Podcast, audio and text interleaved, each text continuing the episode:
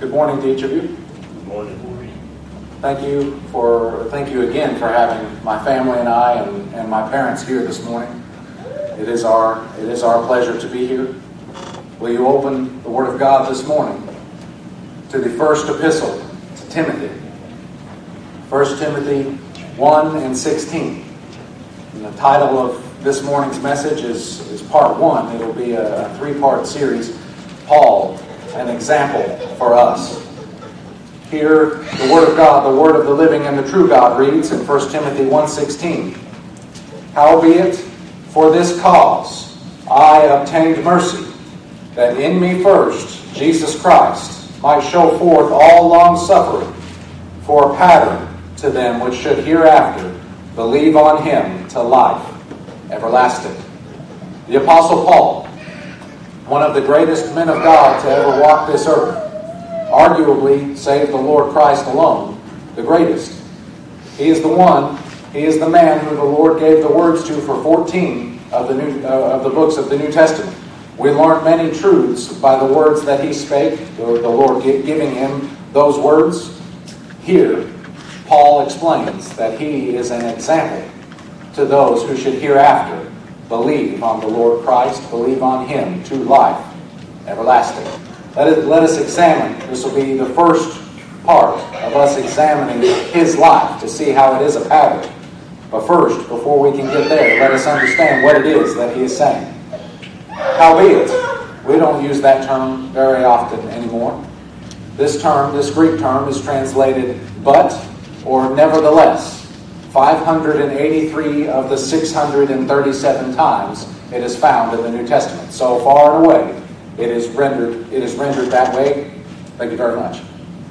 And I don't I don't tell you that to change the translation. I tell you that so that we understand how howbeit was used.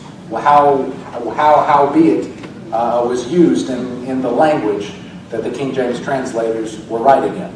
We don't we don't speak in the same way that they did some several hundred years ago. Howbeit, or but, or nevertheless, for this cause, or we might say reason, for this reason I obtained mercy.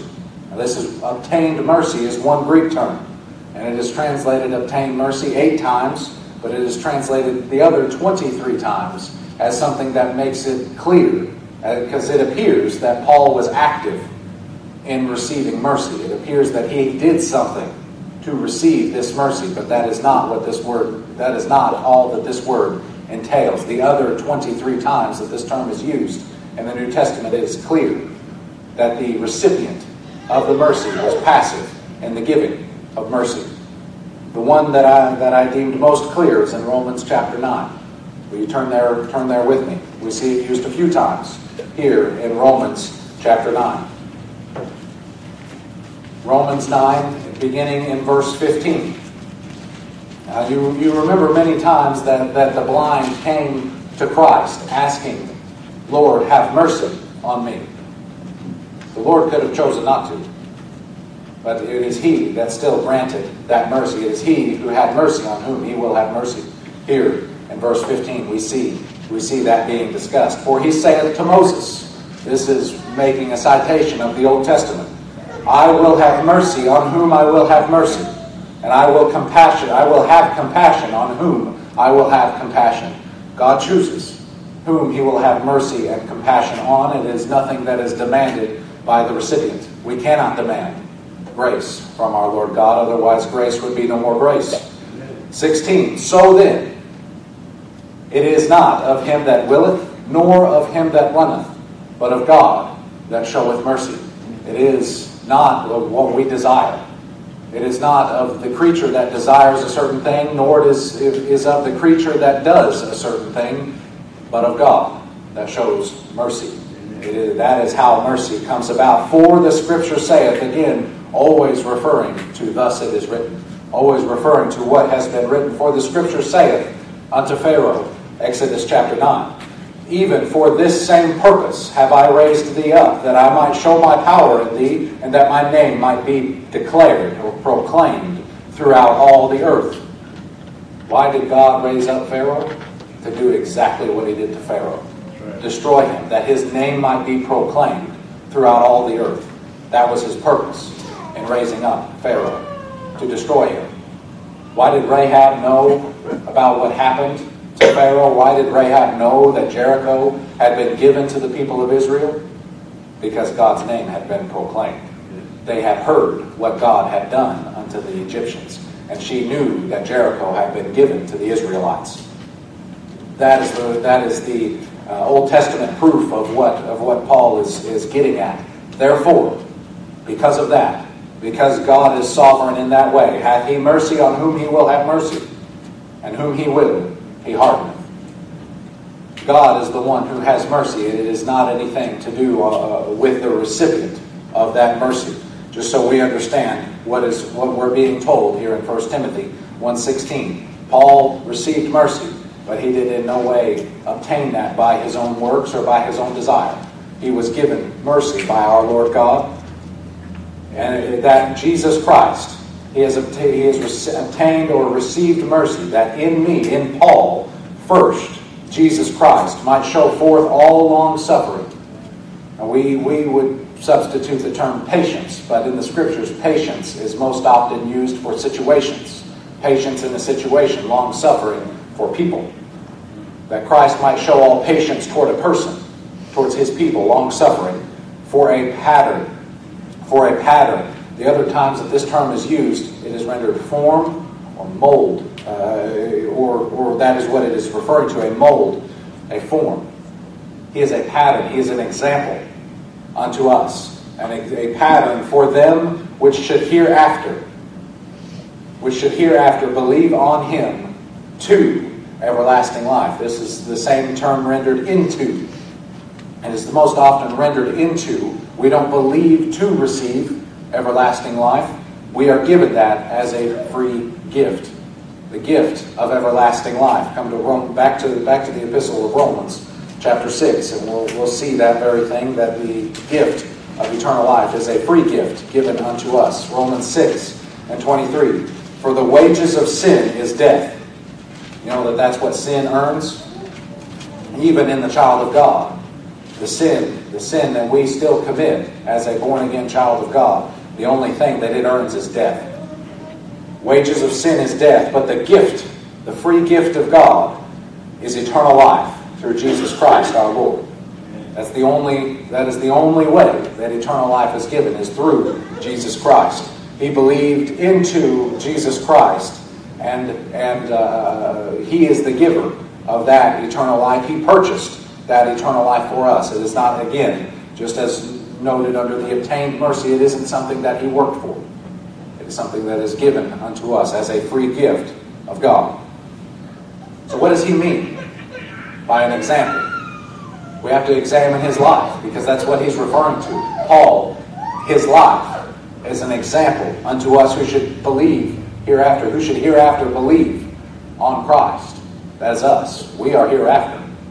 Paul has long since, since gone to be with the Lord. So let us begin examining his life. Come to, come to Acts. Acts chapter 13.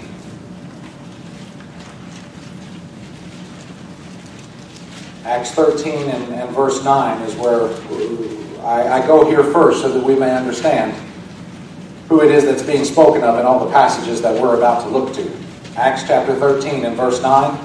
Then Saul, who also is called Paul. The Apostle Paul was born Saul of Tarsus. That is his Hebrew name.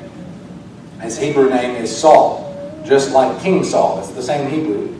It's the same Hebrew in, uh, for King Saul. And what does what does that mean? Come to 1 Samuel, where we see Saul was given this name for a reason.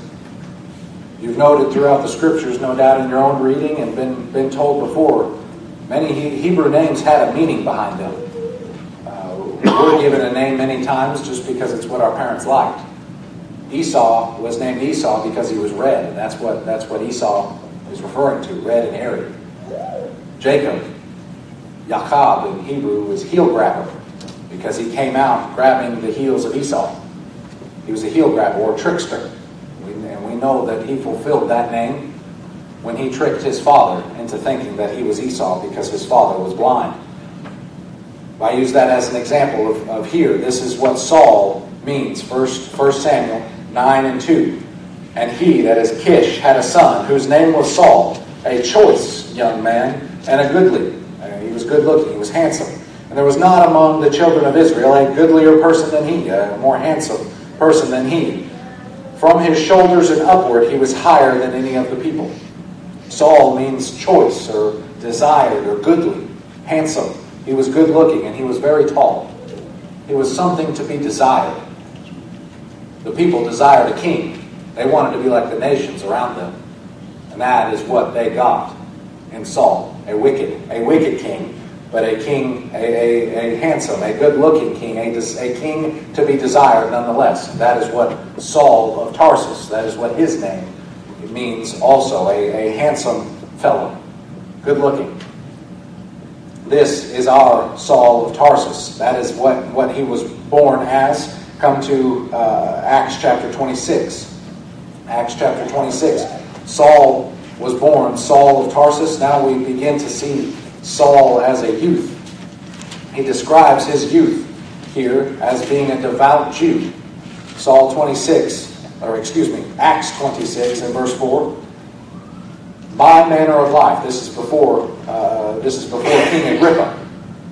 My manner of life from my youth, which was at the first among mine own nation at Jerusalem, know excuse me, know all the Jews, which knew me from the beginning, if they would testify that after the most straightest sect of our religion I lived a Pharisee.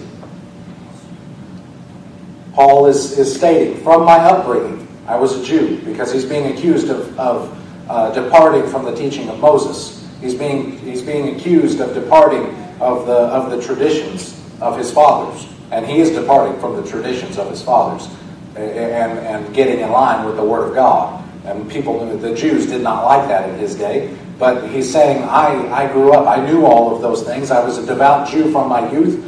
I was of the most narrow sect, the straightest sect the most narrow sect, the Pharisees. We walked in those traditions. We enforced those traditions. He knew what they, what they were getting at. He understood those very things, and he was raised that way from his youth. Come to Philippians chapter 3. He further describes his, his upbringing here as, uh, as Saul the Pharisee. Philippians 3 and verse 4 Though I might also have confidence, he is saying, he is saying in verse 3 uh, that we, he's referring to himself and Timothy, who are, the, who are the writers of this epistle. He is not talking about we Christians are the true circumcision. He is saying that he and Timothy, who was a Jew, Acts chapter 16, because his mother was a Jewess, Paul had him circumcised. Timothy was a Jew. We, him and Timothy, are the circumcision which worship God in the Spirit and rejoice in Christ Jesus and have no confidence in the flesh, as opposed to the Judaizers who said you must be circumcised before you can be saved, trying to intermingle Moses and the New Covenant. The New Covenant and Moses have nothing in common. The, the Old Covenant was to show us our, our uh, it showed us many, many things, but it is not a way of salvation. The law is a curse. We cannot keep it.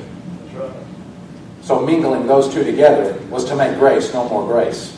It was a gospel that was not another gospel, but yet another one. It was not one of the same, not one of the same kind, but one of a heteros, different kind. Not one of the same kind, a completely different gospel is what the Galatians had gone after. Those Judaizers that tried to mingle those things did not have the same understanding of the Word of God as the Apostle Paul. And here he is saying to the Philippians, don't follow them Follow, if you're going to follow a Jew, follow me and Timothy. We are the circumcision. We put no confidence in the flesh. Though I might also have confidence in the flesh, if any man, if any other man thinketh that he have whereof he might trust in the flesh, I more. If anybody's going to trust in the flesh, it ought to be the Apostle Paul. Yet he says, I won't, because I have nothing to boast of. Yet he's going to give his pedigree. And his pedigree is great if God cared about pedigrees. Verse 5 circumcised the eighth day of the stock of Israel, just in line with the Abraham, with the, uh, uh, the Mosaic law, and, and pulled over from the tradition of Abraham. circumcised the eighth day of the stock of Israel, of the tribe of Benjamin, and Hebrew of the Hebrews.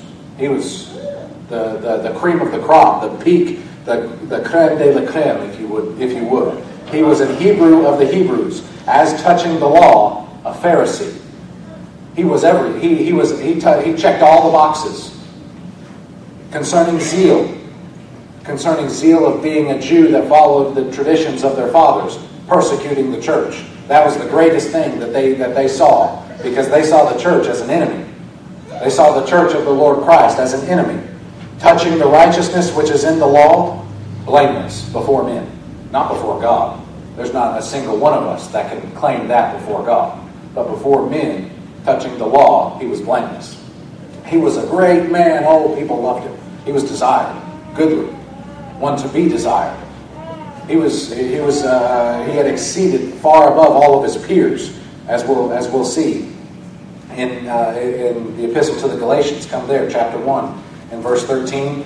For ye have heard of my conversation, my conduct, my manner, my manner of life, my way of life, and time past, in the Jews' religion. How that beyond measure I persecuted the church of God and wasted it, destroyed it, and profited in the Jews' religion above many of my equals, his peers, those that were his age. He was he had far exceeded them. He was doing great things in their eyes. He, he was desired of men. They wanted, they wanted him, and he profited. He did much better than, than those that were his own age, his equals, in mine own nation, being more exceedingly zealous, not of the law of God, not of the word of God, but of the traditions of his fathers. This is Paul, the Saul, the Pharisee. This is what he was like. Don't we make note that he makes no boast of these things. He is giving an example. He is showing us what he was like before him. What he was like before him. This is, uh, is what Saul of Tarsus was like before meeting the Lord Christ. Come to Acts 22. We continue seeing all that he was. Acts 22 and verse 1. Men, brethren, and fathers, Paul here is giving a testimony before the Jews. Hear ye my defense, which I make unto you now. Make now unto you and when they had heard that he spake in the Hebrew tongue to them, they kept the more silence. And he saith, he's speaking in Hebrew to Jews because the Jews were throwing a fit, that, uh, throwing a fit at him. I am verily a man which am a Jew, born in Tarsus, a city in Cilicia, yet brought up in this city at the feet of Gamaliel, and taught according to the perfect manner. Notice again, he never says that he followed the law of God that he never, he never says he followed the Word of God, followed the law of the fathers, the traditions.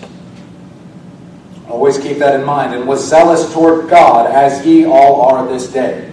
And I persecuted this way those that were in the way, those that followed the way, those that followed Christ. He persecuted those that were this way unto the death, binding and delivering into prisons both men and women what, what according to them would have been marvelous things, he considers now heinous. He can't believe that that's what he did. But he's showing them, I was zealous for what you guys are zealous for. And my eyes were open.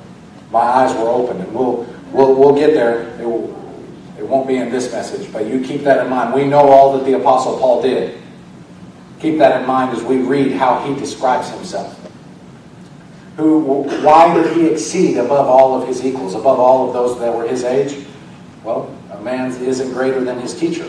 He says here that he was brought up at the feet of Gamaliel. Who is Gamaliel? Come to Acts chapter 5. I don't know if he's a saved man, but he was wise nonetheless. Very, a very wise man, uh, according to uh, according to what he did here in Acts chapter 5 and verse 33. When they heard that, they were cut to the heart and took counsel to slay them, the disciples, the, the apostles.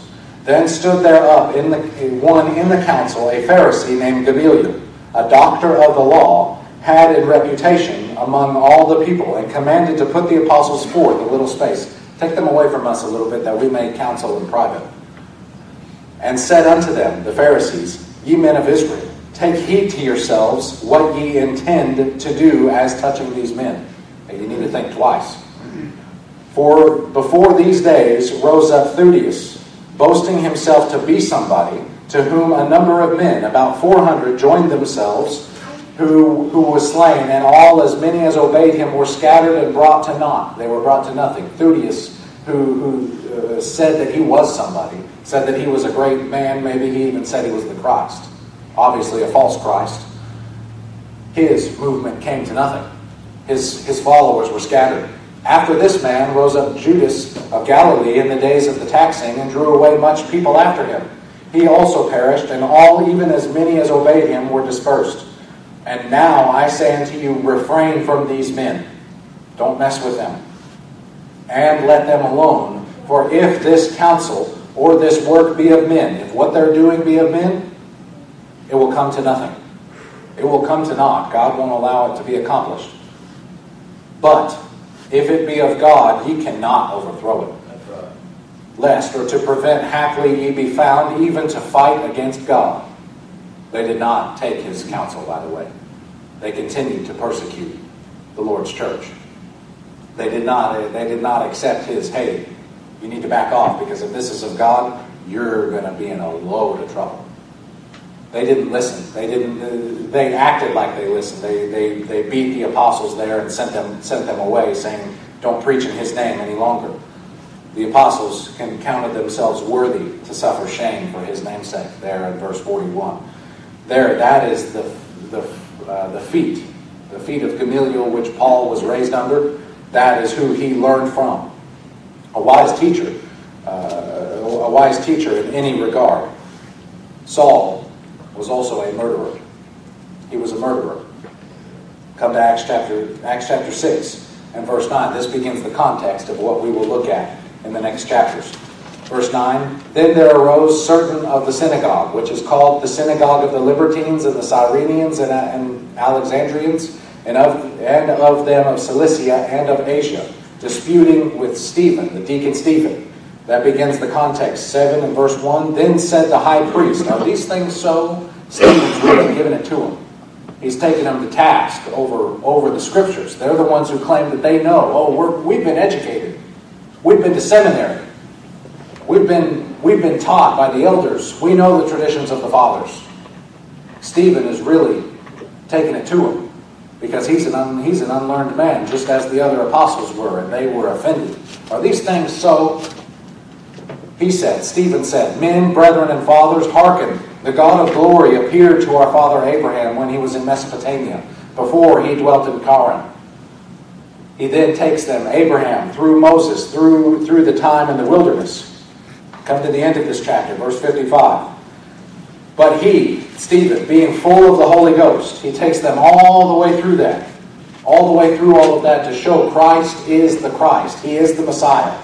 He is the promised one being full of the Holy Ghost, looked up steadfastly into heaven, and saw the glory of God and Jesus standing on the right hand of God, and said, Behold, I see the heavens opened and the Son of Man standing on the right hand of God. Now, Christ isn't sitting there because he's getting ready to receive Stephen. Christ knows what's about to happen. Stephen knows what's about to happen, that he is about to be stoned to death. Christ is getting ready to receive Stephen into heaven. And, and then they cried out, La la la la la, we don't want to hear you. Yeah. Notice they stuffed their ears also. They cried out with a loud voice and stopped their ears. We don't want to listen to what you have to say. We can't, we can't handle the arguments. We can't handle that you understand the scriptures better than you, so there's no other way than to put you to death. They drown him out with their crying, and they stop their ears so, they, so that they don't hear him any longer. And they ran upon him with one accord. They all had a singleness of heart. Many churches need to understand we need a singleness of heart also to serve the Lord God. Many times we're exhorted for that. Here, the wicked are of one accord, are of one accord, and cast him out of the city and stoned him. And the witnesses laid down their clothes at a young man's feet. Notice who they laid the clothes down at? Whose name was Saul. Whose name was Saul. Why did they lay his clothes down? At Saul's feet. He's the one who ordered it. He is the one who said, Stone this man. He is the one who was in charge of that stoning. that, and they stoned Stephen, calling upon God. Stephen was calling upon God, saying, Lord Jesus, receive my spirit. And he, and he kneeled down and cried with a loud voice, Lay not this sin to their charge. And when he said this, he fell asleep. He died. He died from that stoning. And just in case you wanted a, a confirmation, look at 9 1. And Saul was consenting unto his death. He was the one who, who, who caused that to happen, who allowed it to happen. He's the one who could have said no. But he allowed it to happen. He was the one in charge there. And at that time, there was a great persecution against the church. There was a great persecution against the church, which was at Jerusalem. And they were all scattered abroad throughout the regions of Judea and Samaria, except the apostles. And devout men carried Stephen to his burial and made great lamentation over him. As for Saul, he made havoc of the church, entering into every house and hailing, that is, that is dragging, dragging both men and women, committed them to prison, putting them in prison for the testimony of the Lord Christ, that they followed the Lord Jesus and did not follow the, the, the teachings of the elders, the traditions of their fathers, whatever the commandments of men, whatever you want to call it. That is what Saul was. That is, that is the man who is told, has told us that he is a pattern for us. That is, those are the things that he committed. He is a, he is a murderer. He was a Pharisee. He was one who taught against the Lord. And notice, notice the, the deacon Stephen's prayer in verse 60 of chapter 7. And when, uh, Lord, lay not this sin to their charge. You remember somebody else that prayed like that before they died? Yes the Lord Christ. The Lord Christ prayed, prayed a very similar prayer in Luke 23. Come, come there. I'd like for, like for us to see that. 23 and verse 34. Then said Jesus, Father, forgive them, for they know not what they do. And they parted his raiment and cast lots. There the Lord Christ, as he's, as he's being nailed to the cross, and also down in verse 47. Now, when the centurion, we see the result of that prayer. The centurion saw what was done, and he glorified God, saying, Certainly this was a righteous man. He had had his eyes open. Mark 1539. He makes it even more explicit. He makes an even more explicit uh, confession. And when the centurion, which stood over against him, saw that he, he so cried out and gave up the ghost, he said, Truly, this man was the Son of God. That, that prayer was answered that the Lord that the Lord asked. Forgive them, for they know not what they do. Stephen's prayer was answered also. Saul was consenting to that to that murder. Because there was no reason that Stephen needed to be put to death.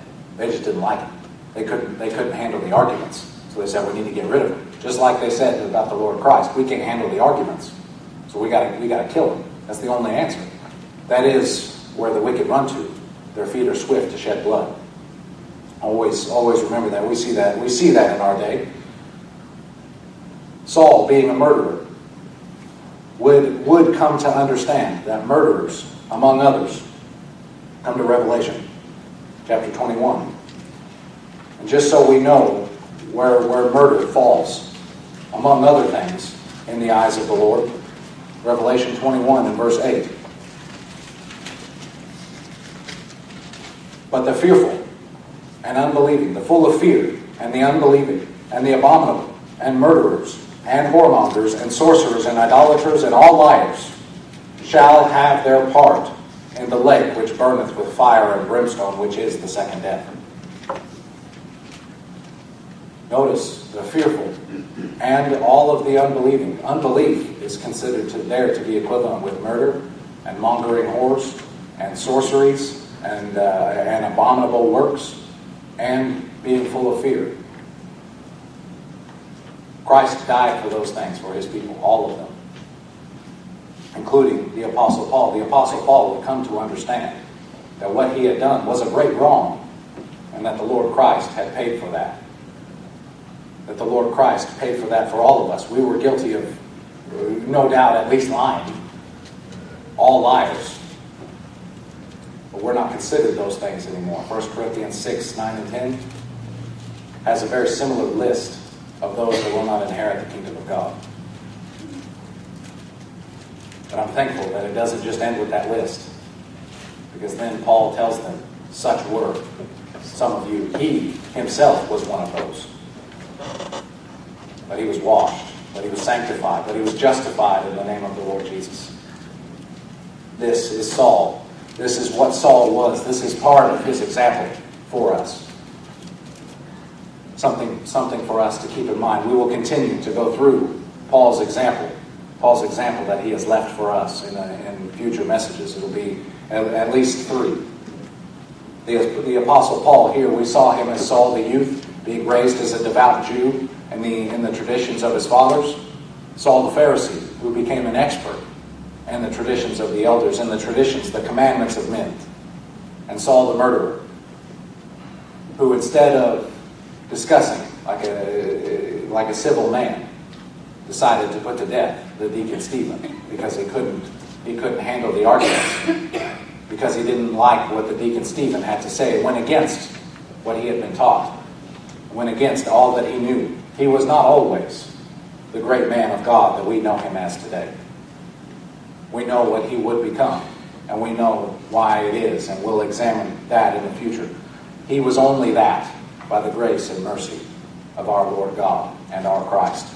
We know all that he would do, but it is good for us to see where it is that he was that he was taken from. The road that he was on had he been left to himself, where he was headed, all changed. All changed on the road to Damascus. We'll, we'll, we'll continue that. Maybe, maybe tonight, maybe, maybe the Sunday, maybe the next Sunday, the next Lord's Day that I'm here. He was a great enemy of Christians, but an elect of God. God was pleased to open his eyes at the time, at the fullness of time, when he was pleased to, the, the God that separated him from his mother's womb would also open his eyes at the proper time. And we're thankful that this is the example that the, that the Apostle Paul has left us for all those that should hereafter believe on him to life everlasting. Let's bow before our God and thank him for this example that he has left for us. Our Father and our God, we thank